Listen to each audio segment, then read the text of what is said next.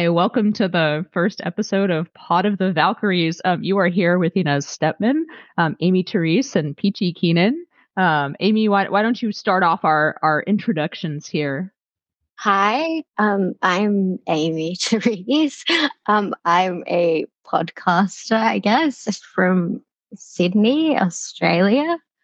I think most people will already know me from what's left. Yeah, that's about all. I don't know what to say in these type of things. That's good. And I'm Peachy Keenan. You may know me from Twitter and from things I write on the internet for The American Mind and The Federalist and my new book, Domestic Extremist. And let me introduce Inez Stepman. She'll tell us all about herself. I like how all three of us are bad at talking about ourselves. I feel like that's a good sign for this podcast. Also, I feel like podcaster is the new I'm writing the next great American novel. Right. As a profession. Right, absolutely. I'm Inez Stepman, and I work for an outfit called Independent Women's Forum that allows me to do things like podcasting with these ladies. So I'm very grateful for that. But we all met on Twitter, and it's a real story of how Twitter can actually make friends for you, which is a sweet story about Twitter amongst so many people who are down on that format. But we're gonna start off our podcast and this evening by talking about the Barbie movie, which only one of us has seen. So I'm going to kick it to Peachy to give her review, and then we'll talk about it. Okay. Thank you, Inez. Well, I first wanted to say, yes, I was going to say thank you, Elon, for, Twitter, for giving us back Twitter. So ladies like us can hang out and post. But Amy is currently banned. Again. Like how many times? I'd had how many months? 6 or 7 months without being banned. It was too much. Right. They had to. You're too powerful. Look, Peachy Keenan is like my third or fourth Twitter account. Okay. So I've been there. They created a monster when they kept banning me. Here I am now. Same. I'm committed to never leaving. Now I'm I almost feel ashamed that I've never been banned from Twitter at this point. Well, maybe I always, every time Amy gets banned, I try to repost whatever it is she got banned for. And she had to back me up to be like, this is normal. Stop suspending her. Yeah. Well, I don't know what you got banned for this time, Amy. Oh, I just said something vague. I can't even be bothered going into it. If we do our job right with this podcast, we will all soon be banned, including Inez. Ideally. Yeah, we're not going to hold back. We're dreaming big. We're dreaming big. Cancellation, imminent cancellation for all three of us. But that's the goal here. Yeah, I've started off strong. I hit the ground running. No, I think America needs us. Australia needs us. The world needs us. That's why we're doing this podcast. We are the Valkyries riding to the rescue. Okay. That's how I think of it, That's right. We want to give permission to everyone else to be just as troublesome as we are. Right. But troublesome. What are the liberals, the left, the Marxists say? Good trouble, Good trouble, yeah, I guess. Good trouble, as they burn down Western civilization. So, so speaking of good trouble, I did have to see the Barbie movie this morning here in Los Angeles, California, where I'm based and where the movie is actually set. And a lot of it actually takes place right in my husband's where he works. It's so funny. So many of the locations are where I go all the time. Okay. So here's what I set up. Just really quick. I'm just going to set up the Barbie discussion, then we can go around. You don't have to have seen it. You guys know enough about it, obviously. Mm-hmm. So Greta Gerwig wants to subvert the, Barbie, symbol as this sort of quintessential American girl. She's blonde, she's skinny, she's athletic, she's happy. She's got a loyal boyfriend,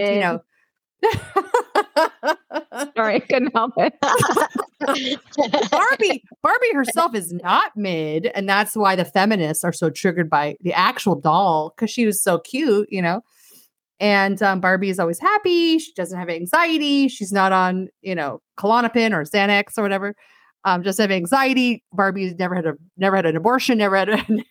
Is a virgin, right? So I see this movie. Oppressed. You're so oppressed. And she's always tan, you know, she's like the quintessential California girl. So I see the movie, and I've already been like on TV now twice, like on Fox, like talking about Barbie, because one of the Barbies is a trans woman. Okay. This like runway model, Harry Neff, who's like an Israeli man who's now a quote woman. And what? So like, yeah, in the movie? Yeah. Yes. One of the Barbies, the female Barbies, all about women. It's all about women and women empowerment, women's rights, is a man. Okay. Who has her own dream house, like full Barbie. She's Dr. Barbie. Each of the Barbies in the movie has a job. There's President Barbie, the like, you know, kind of like young Michelle Obama lookalike. She's the president. There's like 9 pink wearing Barbie Supreme Court justices. It's like a democratic republic. It's all about the Barbie Constitution and the Supreme Court. Like really, like actually. And there's Barbies of every creed and color. There's like a very obese Barbie. Is there a Barbie deep state? Like it is a Barbie deep state. There's an obese Barbie. And then there's, you know, Ken, the like other blonde Barbie, but every other Barbie is like black or Asian or whatever. And, you know, the white heteronormative Barbies are like the bad. He's like, that's the bad guy. So I knew the Barbie would be, you know, Greta Gerwig is like this woke feminist screenwriter. She's funny. She's talented. She's smart. But I knew what it would be going in. But I have to say that, unfortunately, I'm very sad to report that Barbie is not only super entertaining. Okay. It is very entertaining. People were laughing out loud in the theater this morning. There are jokes that actually hit. Like it was actually in some, like I say, 3 to 4 moments that are actually funny, that I was laughing, because they're like pop culture references that are funny, jokes about like, you know, our modern day lives that are funny, that you don't get comedy anymore, you know, served up to you. Where are you going to get these kind of jokes that aren't really political? They're just like funny. And so I left feeling so black-pilled. And did we lose Inez? Nope. I'm here. Oh, you're here. Okay, good. Your little bar on the computer went dark. Okay, thank goodness Inez is still here. She survived so far my rant. So I left feeling so black-pilled that it is the most entertaining. It is so ultra feminist. It is so anti-man. It really is. Like Matt Gaetz's wife, Ginger Gaetz, ranted about this. She's like kind of like totally right. Sorry to report this.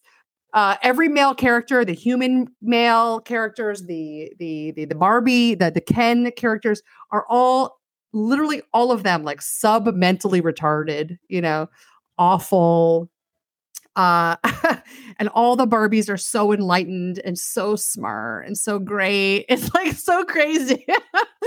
And I didn't think it would be that overtly feminist. And it really is. It truly is. And I left feeling so black-pilled that, oh gosh, like we have nothing to compete with this. 14-year-old girl, my 14-year-old daughter is dying to see it. She doesn't know I've seen it. I couldn't tell her. Okay. She, like, if she hears me talking in the next room, she'll be mad because she wants to see it. And I guarantee you that her and all her friends, even though they're like trad or whatever, they will love it. Okay. We have nothing. We have no response. How do we even begin to fight back? Like, what argument can I make that's like more fun, more appealing, you know, than being a hot Barbie out in the world? You know what I mean? Like, there's nothing I can say. You're saying that this movie revives the girl boss that we thought was dead. Like, oh. I really thought that entire trope was getting stale even in the mainstream. But what you're saying is this movie is going to make it look cool again. It's going to make individual women rejecting men as even as romantic prospects, as colleagues, as friends, as husbands. It's literally the old, you know, a woman needs a man like a fish needs a bicycle. And that's true for every woman in this movie. The Barbie character, the human mom that she kind of like meets, has a 14-year-old daughter who's my daughter's age. All of them. And the mom is like belittling her dumb husband who's like a retard, you know. in every instance, it's, we don't need men, ladies. It's all us. Like every moment is like that. And I'm like, honestly, I'm shook by this movie. I cried at the end. It was so manipulative. And we have no defense. Like teenage girls have no defense this movie. In the movie, the daughter at one point says to Barbie, "You Barbie dolls have set the feminist movement back 50 years. Barbie, you're a fascist." Okay, she says this to the Barbie. Wait, she calls Barbie a fascist. She literally says, "Barbie, like in the real world, Barbie, you're a fascist." Fascist is the word she uses. So funny. And Barbie cries. It's gone full mainstream. Like the fascist accusations are just in movies now casually. Absolutely. That's amazing. Oh my goodness. You know, it's unbelievable. And I'm worried. Like I'm like, oh, we lost. Like, okay, wow. I have a question to put this into a little bit of context that may make you like a little less black-pilled. Do you recall seeing Legally Blonde? Mm-hmm. Oh, yeah. I look back upon that fondly now, and it seems like not feminist at all. But I wonder whether our peers back then sort of looked at that as like in a similar manner. What do you think? I don't know. That was like the 90s. I know. And the thing is, she was a bimbo, but she like scored perfect LSATs. Yeah. You know, and was going after her man, and then learned her lesson. So I think, I don't know. And her man was an idiot too, though. Like so many of the similar things, but it was okay in the end. Like it didn't. Do you know what I mean? I think we're in a different world. Is whether the aesthetics will triumph over the message. Yes, they will. That's the thing. No, but what I'm saying is, like what Amy is, I think, alluding to is that actually all teens might remember is the fun feminine aesthetic of this. And I say this as someone who does not like hot pink, but, you know, maybe all they'll remember is the fascist blonde pink aesthetic. Yeah, it could be. Right.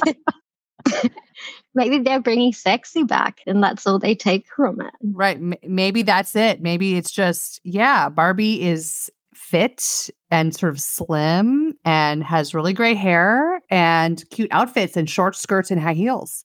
Yeah, it's Brandy Melville fascism. The good kind. Has Barbie ever listened to Red Scare? Maybe we have to, you know. But there's a whole... Okay, so I'm going to have a spoiler on the movie. Do you guys mind if I spoil the end? Go for it, baby. Go for it. I'm not watching that movie.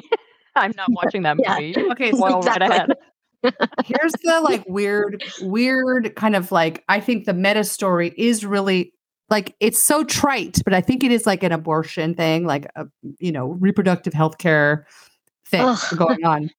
Because in the very beginning, there's like this kind of intro where like it's like a parody of 2001: A Space Odyssey. These little girls dressed like miserable, dirty orphan Annies, and they're playing with their Barbie dolls. And Helen Mirren VO is like, you know, for many years, the only dolls girls had were baby dolls, and they were forced to take care of these baby dolls. And it's like girls grimly, you know, depressed, like ironing the baby doll's clothes and feeding the baby doll. They're so burdened by their awful babies. Right. And this Barbie, the giant Barbie doll appears, the original Barbie doll in the bathing suit as like the monolith from 2001. And the girls like freak out and they sort of just bash their baby dolls to the ground. And then they kill their babies, literally, in favor of Barbie, like who's like the sexy glam, you know, doll that they want instead. Okay. So then number two, when Barbie and Ken get to the real world, they rollerblade. You rollerblade from the Barbie world to the real world. That's how you get there. And they're rollerblading down Venice, the Venice Boardwalk here in LA. By the way, in the movie, there's no homeless guys. Like Venice Boardwalk these days is like tents, junkies, crime. all they see are like white, clean-cut frat boys catcalling at Barbie. I'm like, I would love if that was all that there was. Yeah. If that's all that there was in Venice Boardwalk, great. It's all junkies, okay? Like disgusting, so degenerate. The real world is actually the fake Barbie world where... Yeah, all these like clean-cut young like frat UCLA frat boys are like, hey, hi, hey, blondie. You know, I'm like, I wish they were there. I don't get like stabbed to death by a fentanyl junkie. And she goes over to like a bunch of construction workers. Okay, like, and they're like white, fat construction workers.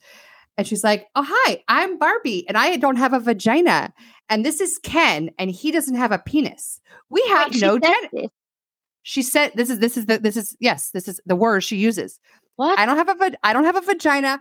Ken here doesn't have a penis. We have no genitals. And the wait, this is said in the actual film. You're not. This is in the movie. Yes. This is not for children. This is verbatim. And Ken then goes, no, I have all my genitals. Like he doesn't even know what that word means, you know?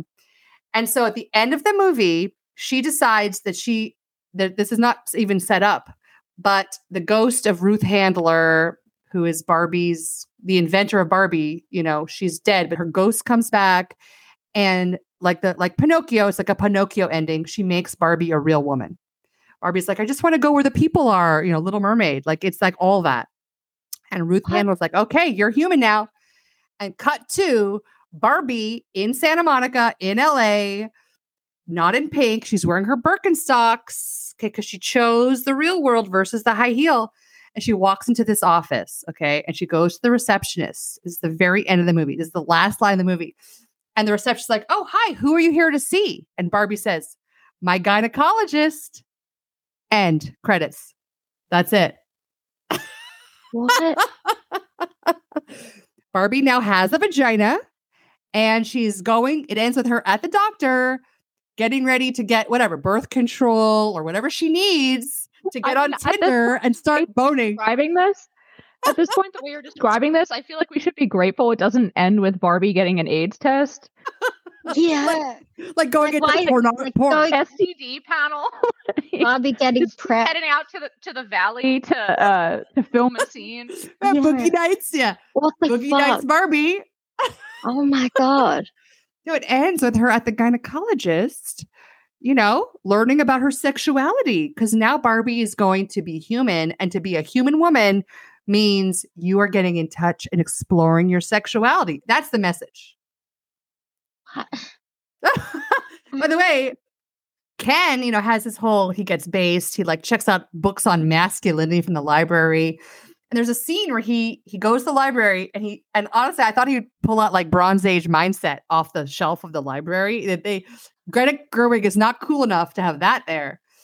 But he discovers a thing called the patriarchy and he goes, oh my gosh, in the real world, men are in charge. Okay. That's so that right. when they get That's to the right, real baby. World, absolutely. He sees. Yeah, right. So his moment of realizing this, you guys will love this. He's in an office building. It's like my husband's office building, like literally. And he sees a bunch of businessmen and they're like dismissing their female employee, like, not now, Janet. And he's like, oh yeah. And then he sees a video. Right. There's like a big video monitor playing like commercials and sports and stuff. And he's looking at it. Okay, here's what it plays. Okay. It's literally Ken having his like return, like we must return moment. Right. It's like football, guys playing volleyball, guys high-fiving. He sees guys at a gym working out. Like it's that, like then there's like Marlboro Man commercials. And so Ken's like, oh wow. Like he's like all that like 80s iconography of like masculinity, like are suddenly somehow that's still in play, like as if that's in play in the real world. Like what a joke. It's not. And he's like, oh, the patriarchy. And he goes back to Barbie Land and he like turns Barbie Land into like, you know, Bronze Age mindset, like Handsome Thursday, like they're all working out, drinking beer, you know, all that. And, but like, as if the real world is a patriarchy, like, wait, what? I feel like these women they're projecting their fantasies. They just desperately need men to reassert authority. So they keep projecting it everywhere in that way. Yeah. Like they're crying out for it desperately. It's so depressing. I'm like so depressed. That's what all the handmaid's tale fantasies are too. Like, please, Daddy, please, Daddy, put in some fucking boundaries already. Like, that's the whole thing. Yeah, I mean, it's like I used to call the Handmaid's Tale 50 Shades of Red. Yes, like absolutely. That's all it is. Absolutely. Yeah, it's like their domination fantasy. They're just escalated every presidential cycle. It just escalates up and not. Oh my gosh. But we have a big problem on our hands because every girl 12 and up in this country is about to see Barbie and love it. And what is our defense? They can't, they're not going to read my book. Some of them aren't, we're like the boring, reactionary, we want to keep women in burqas. How do you compete? Women are crying out to be put in burqas, frankly. Yeah. Everywhere I burn, I see women begging for the burqa. I have a friend who watched this, and he came away with a sort of different take. And I'm curious what you think, Peachy, because he basically thought that 80s iconography of the patriarchy was so appealing that he thought all the 13-year-old boys going to it are going to be like, I want to be in this world. That it's just going to be so appealing that even though the message of the movie is against it, that a lot of, especially, I guess, this might further divide between Gen Z girls or even younger than Gen Z and boys. Like, we already see them going in opposite directions politically, like, because he said that a lot of guys are going to this movie and saying, hey, wait a minute, like, that actually sounds pretty awesome. Yeah, I think that Ryan Gosling is going to become a Baptist icon, because he's literally a gym bro. He becomes a gym bro in the movie. He's tan, it's Handsome Thursday. He's working out, all his friends are they're just, it does embody, quote, the patriarchy. Oh, you mean masculinity? You mean traditional masculinity? And Barbie rejects it. She chooses to remain an incel. And that's so sad. It actually, you're so right, Inez. It totally reinforces the actual dynamic right now between Gen Z men who are more based and Gen Z women who are still feminists. But I think what this does ultimately, with any of these type of situations, is that the natural situation ends up reasserting itself, even through these stupid diverging cultural forms. Do you know what I mean? Because they can't stay far apart forever. Yeah, we'll have to see. I don't know. I feel like we have to, the right has to have a real answer culturally, a pop culture answer to, what is so appealing about all this stuff, this lifestyle, the Tinder lifestyle to young women, the Taylor Swift, all of it. And young men found Bronze Age pervert. They found BAP. They found, gym broism or whatever. And what is there for young women to make them, besides the trad wife meme, Ugh. And what is there besides that to make them re-embrace who they are? I don't know. I do feel like, and I can already see my role in this pod is going to be the serious one. I'm the foil, the serious foil in the everybody except for the one person. No, but I guess I wonder if I really do think we've reached a kind of terminus point of when you have Chris Murphy, the senator from Connecticut, introducing legislation to create a Department of Loneliness, right? And how to assuage it. Oh, I feel and obviously that's completely retarded, right? Gosh. I feel like it does speak to, people. I don't know. I do think a lot of the pandemic, really, a lot of people realized how lonely their lives were, even with the work and when they weren't chatting around in the office or whatever. I think a lot of women especially. And I do think that Now, I don't know which way this is going to go. Like, it could easily go in a totally double down direction, right? Like, we're lonely because the patriarchy makes us lonely, you know? The purpose of this podcast, this is Simp for the Patriarchy, I think. But I don't know. I do think that younger women are looking at the millennial generation, especially, and the number of women, like, there will be such an outcry of completely pathetic and sad, like, modern love New York Times page first person essays from millennial women hitting 40. You know what I mean? Like, that is coming, and it's going to be like a cultural wave.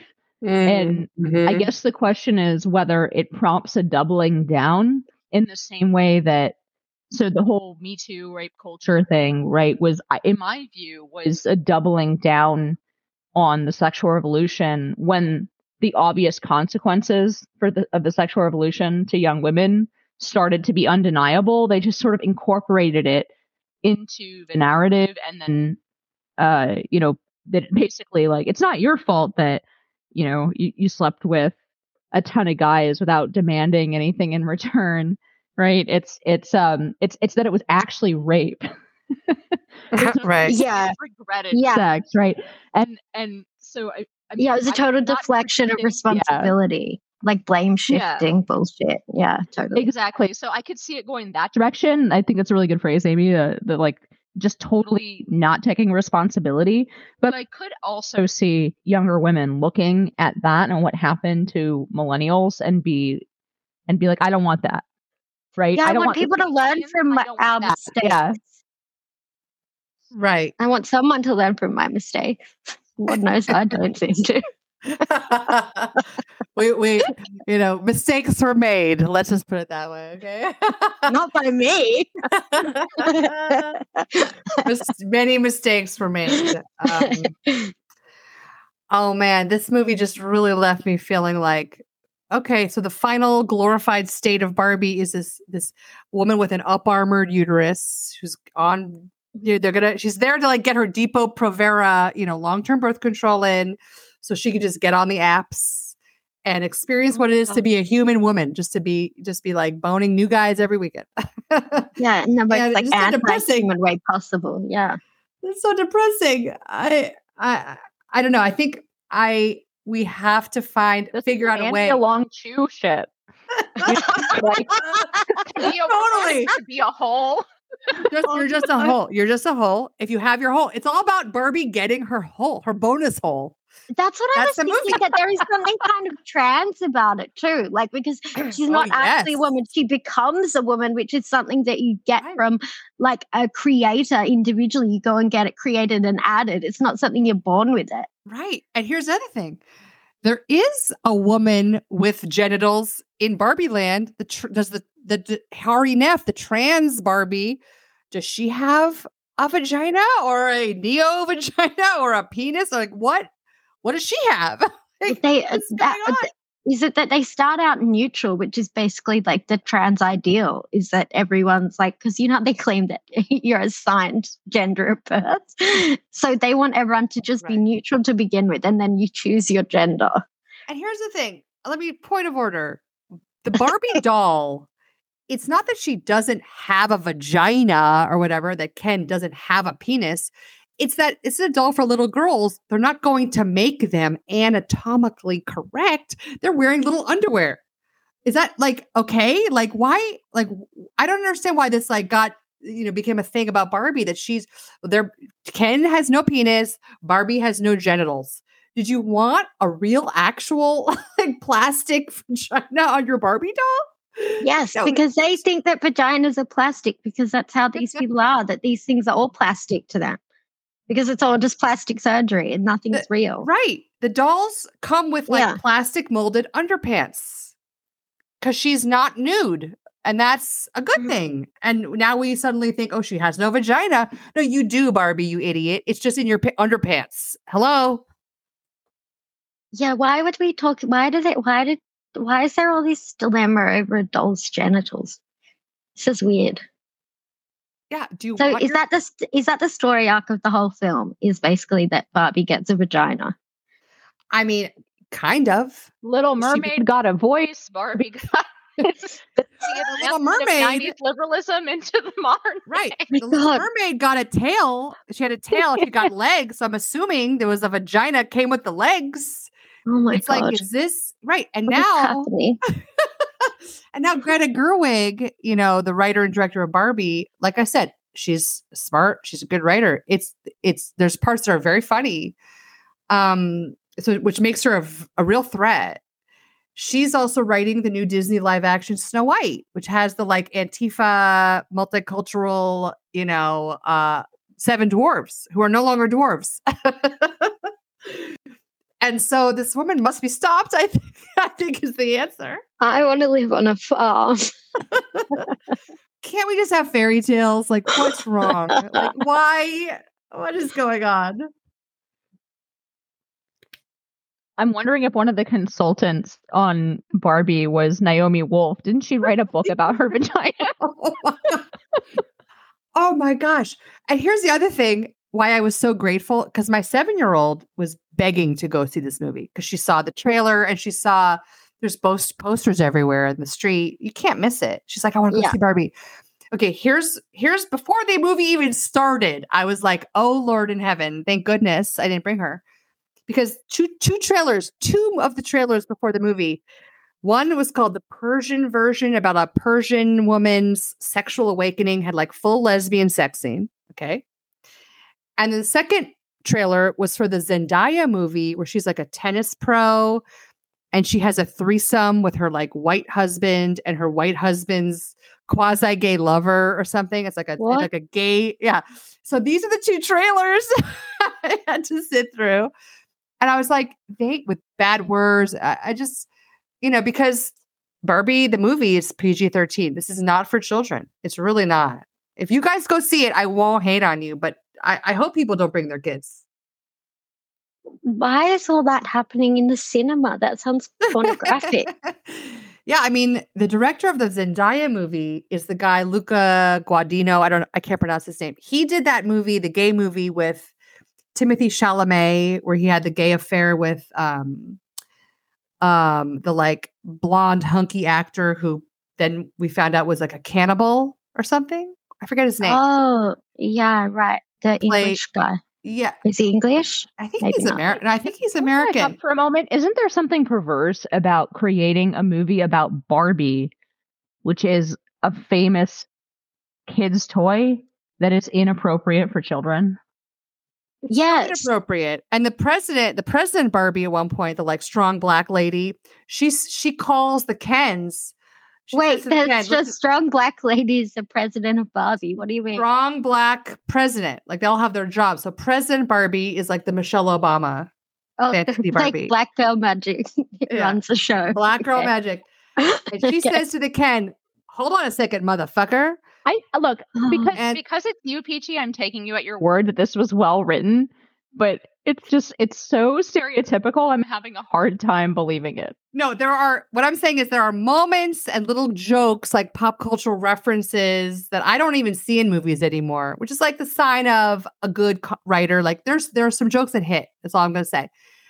And, but no, it's a cobbled together bunch of like Barbie takes by different feminists. You know, it's every take you could dream of on the left on Barbie.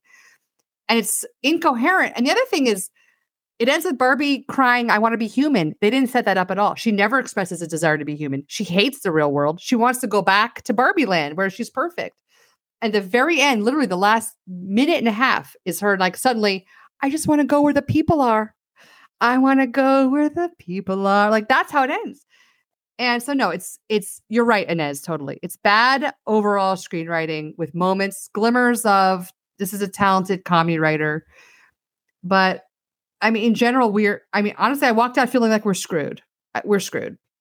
Yeah. To be clear, I'm not saying that you can't write something witty with a leftist message. Of course you can. And there are some great examples of that. It's just, and this is what's frustrating to me about the right and whatever. I mean, I have no room to talk because I'm not an artist. I'm not creating anything, right? Except with my tweets. No. You are a creator. Yeah. Yeah. I'm a poster. That's my, no. You're a poster. I'm completely joking. No, but you know, maybe I have no room to talk because I'm obviously not going to make a movie or, you know, a beautiful work of art or something. But I really do feel like even in the hands of talented people, if you don't allow yourself to think about anything that has, I mean, I guess two elements. One, a connection with real life and real emotions, real human nature, real, like, something that's true. That the further you get from that, the more, I mean, the best left-wing propaganda is stuff that does connect with an element of something that's true. And then, you know, sort of warps it. I'm thinking about something like Cider House Rules, right? Yeah. So, but it's become so didactic. I feel like there's a huge opportunity. There has to be, because it's so rote and so predictable, like the Black Girl Magic president. That's, you know, it's so easy to parody because it's so predictable and obvious that this is essentially being written by diversity committee, you know, that at some point there has to be a huge opportunity for the right. But I just, to the point that I did, like, where I despair is when I see what the right puts out, to the extent it puts out anything, in the mainstream, it makes me despair. I mean, there's so much material in clown world, right? I mean, where is the next Taxi Driver now that our cities are full of psychopaths?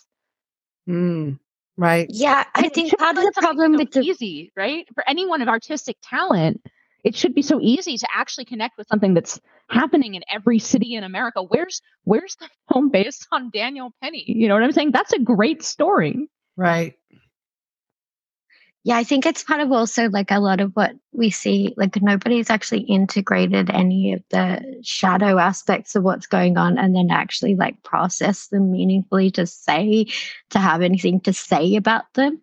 And so what you get is all just this like surface level dreck, or they'll just like add a huge layer of like moralistic garbage. But I think some of the most like the more powerful art is saying something true, and the creator has reckoned with something really dark, as opposed to just given a really like cheap and easy like moralizing layer to it, which is sort of what I felt like some of the stuff in relation to Sound of Freedom was.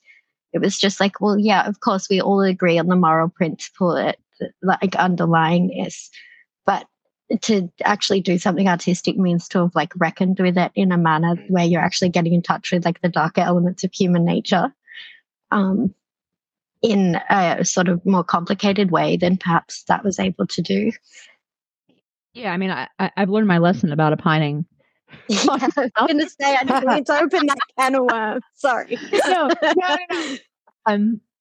Why don't you recap what happened? Recap what happened when you tweeted about your movie. I said it was bad because I think it was bad. And actually, I have no problem recapping that. I thought it was one-dimensional, cartoonish. The writing was clunky. It also didn't interact with the very real phenomenon of minor trafficking. Right. I seriously doubt that a large percentage of minors who are trafficked for sex have like wonderful, loving papas who are just searching for them around the world and just waiting for somebody to parachute them out.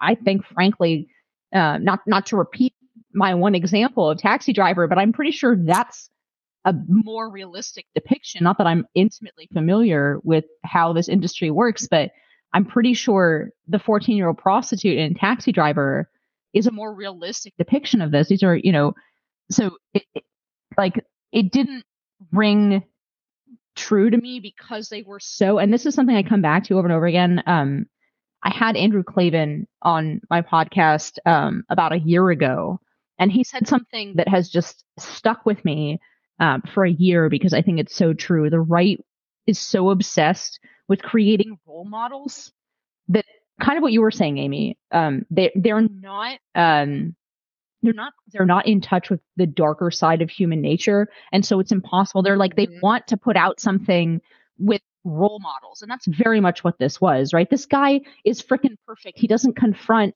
any kind of, there's no moral conflict between him leaving his 5 or 6 children and his wife and going halfway around the world and risking his life multiple times to save this girl he's never met. I'm not even saying that that's a bad decision. I'm saying any actual human being would have a conflict with that. They would wonder, like, you know, am I risking orphaning my own children to do this?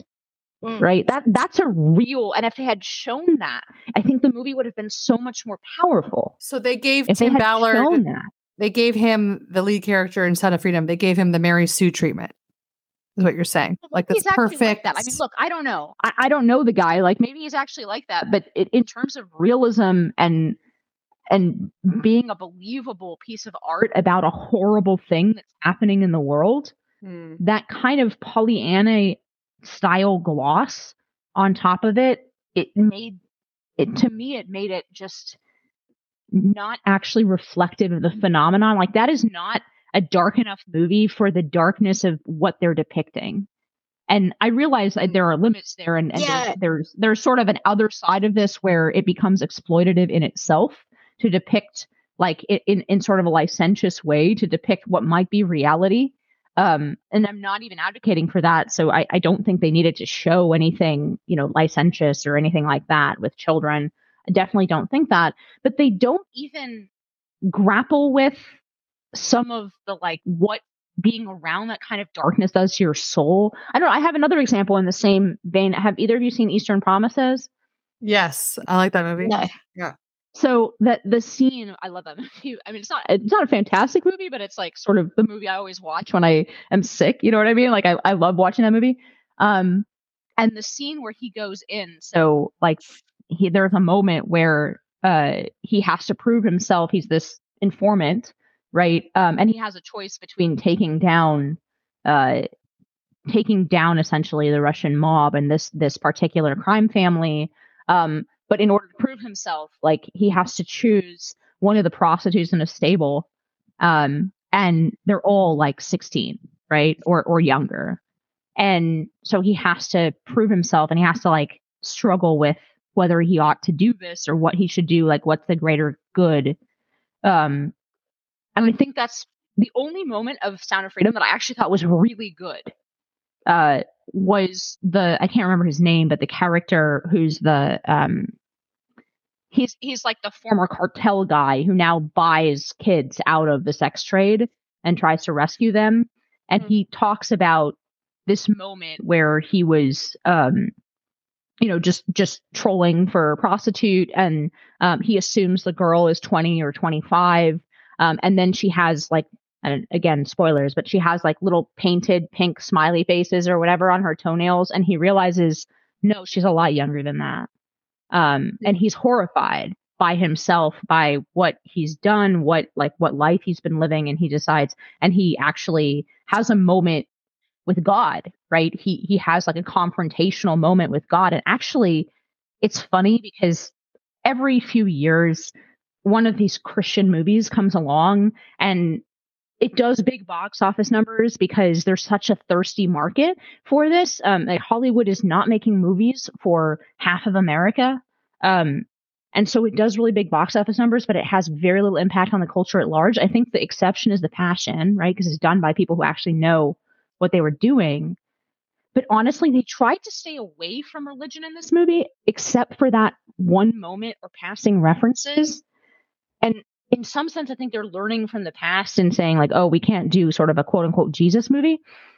But it made the actions of the characters inexplicable, right?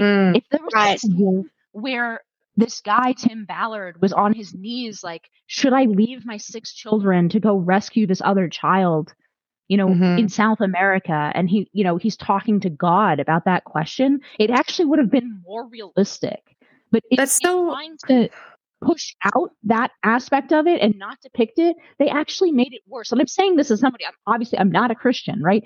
But you have to make a character that's believable. You have to give them the motivations that somebody would actually have. And from what I've read, the motivation of this guy in real life is his abiding faith, and the motivation of his wife, who sent her husband, you know, halfway around the world and to places he might die and widow her, is faith, well, then you have to depict that. Because otherwise it just makes no fucking sense. That's interesting. What is Amy doing? Amy's bearing a body on the other. In Australia. I feel like that's a perfect dramatic glass crash on she's mixing some martinis. Sound of Freedom. And that's weird, Inez, because Jim Caviezel and the producer and the director, who I know, they're hardcore conservative Catholics, like hardcore, like, you know, Mel Gibson is in that posse. Like they're full blown, you know, hardcore devout Catholics. So I'm surprised that they didn't double down on that. Maybe they were trying to, like, you know, not be quote heavy handed with like Christian stuff, like, which I get. But if it's genuine, like, that's okay to make a Jesus movie. If it's like fully genuine and you're not trying to be a missionary and proselytize, and it could be, then it's cringe.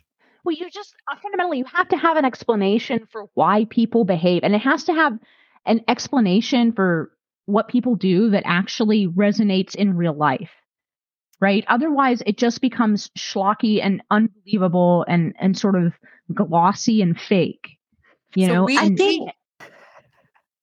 say one thing. We need to make a movie that's a pinch of Sound of Freedom, a pinch of Barbie. It's called The Sound of Barbie.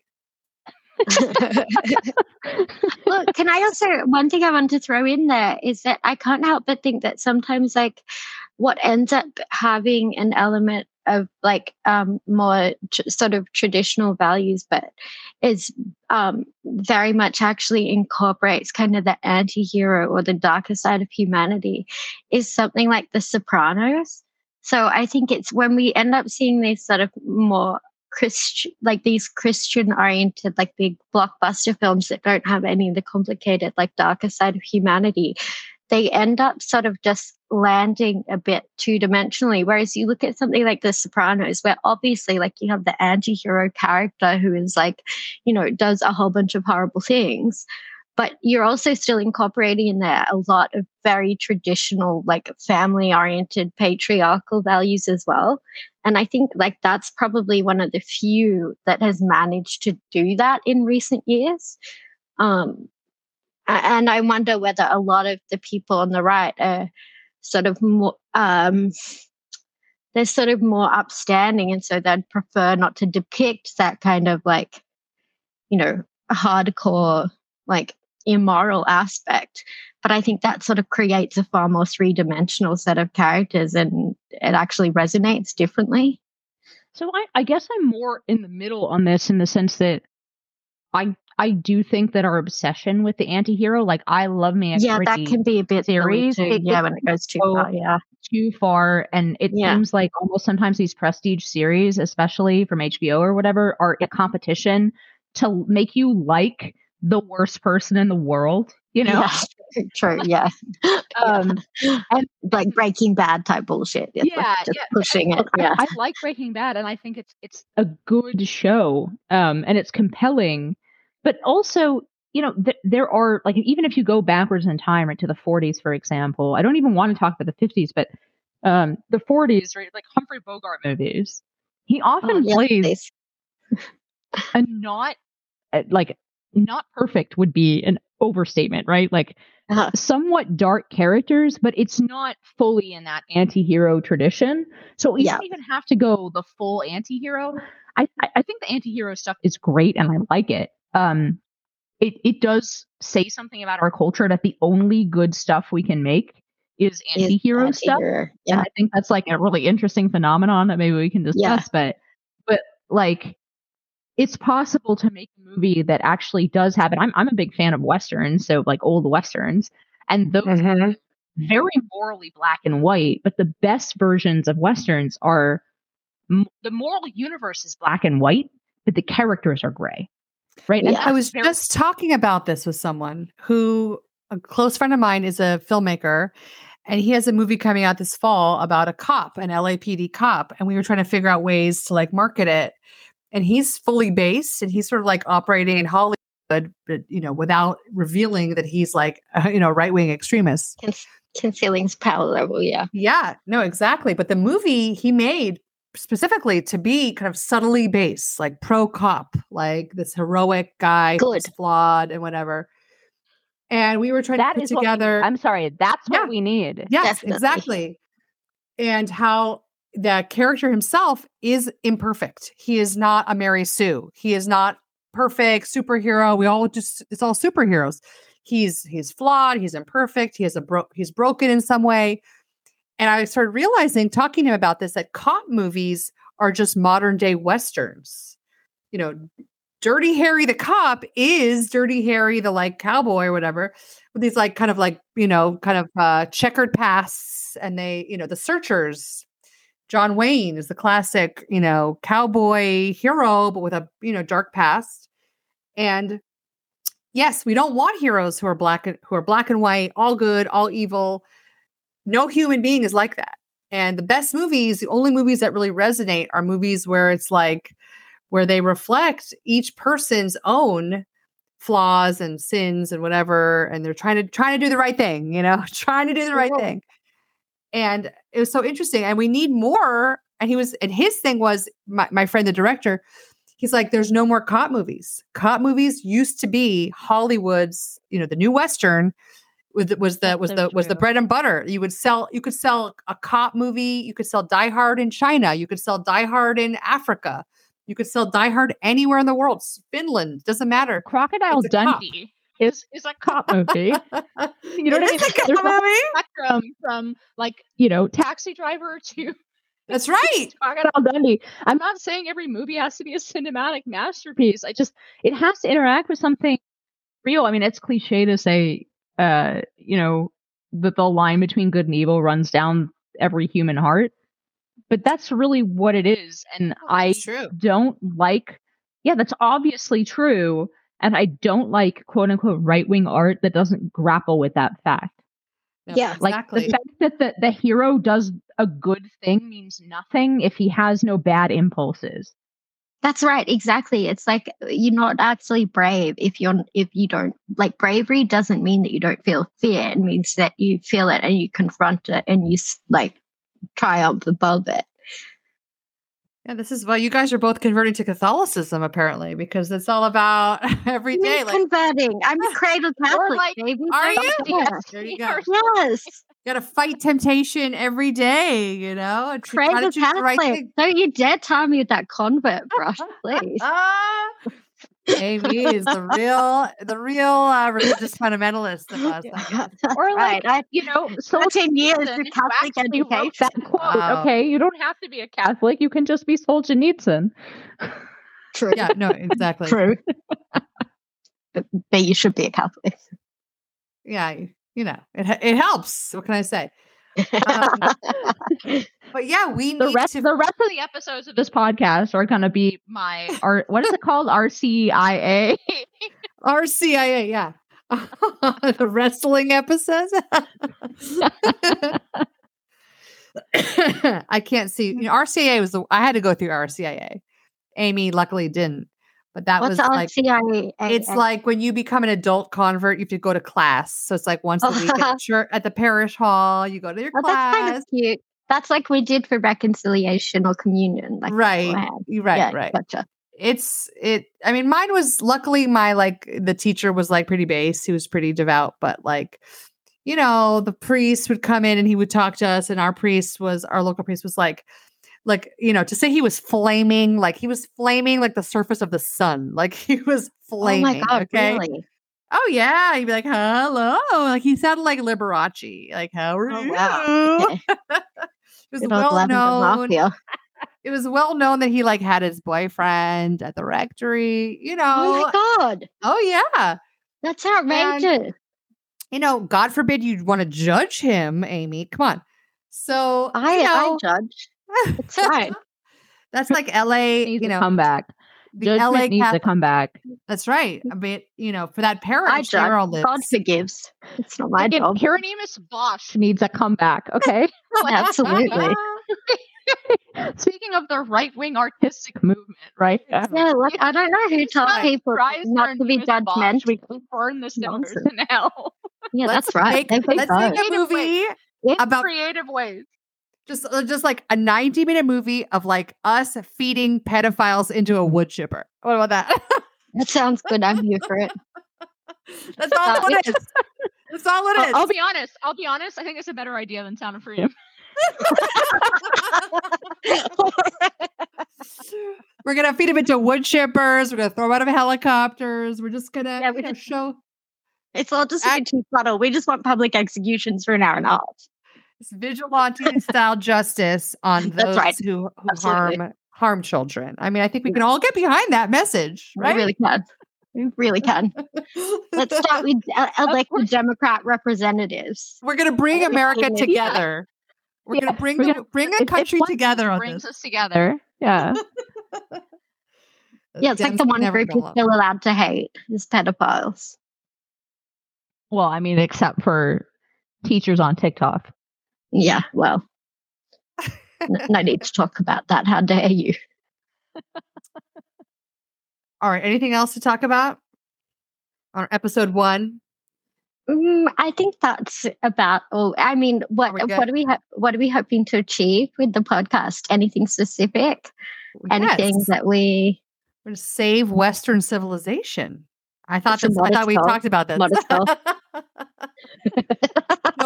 we're going to and build morale. We're going to build morale among our that's right. Listeners, yeah. We're going to entertain and maybe, I don't know, attract more followers to our cause. Awesome. Yeah, I guess that's a good moment to wrap up on. I guess it falls to me to be the sort of MC serious announcer and say that this has been the Pod of the Valkyries with Peachy Keenan, Amy Therese, and Inez Stepman. We hope you come back for the next one. We're doing it regardless because we're having a great time. That's right. That's right. Absolutely. We'll be back next week. See you next time. Bye. Bye.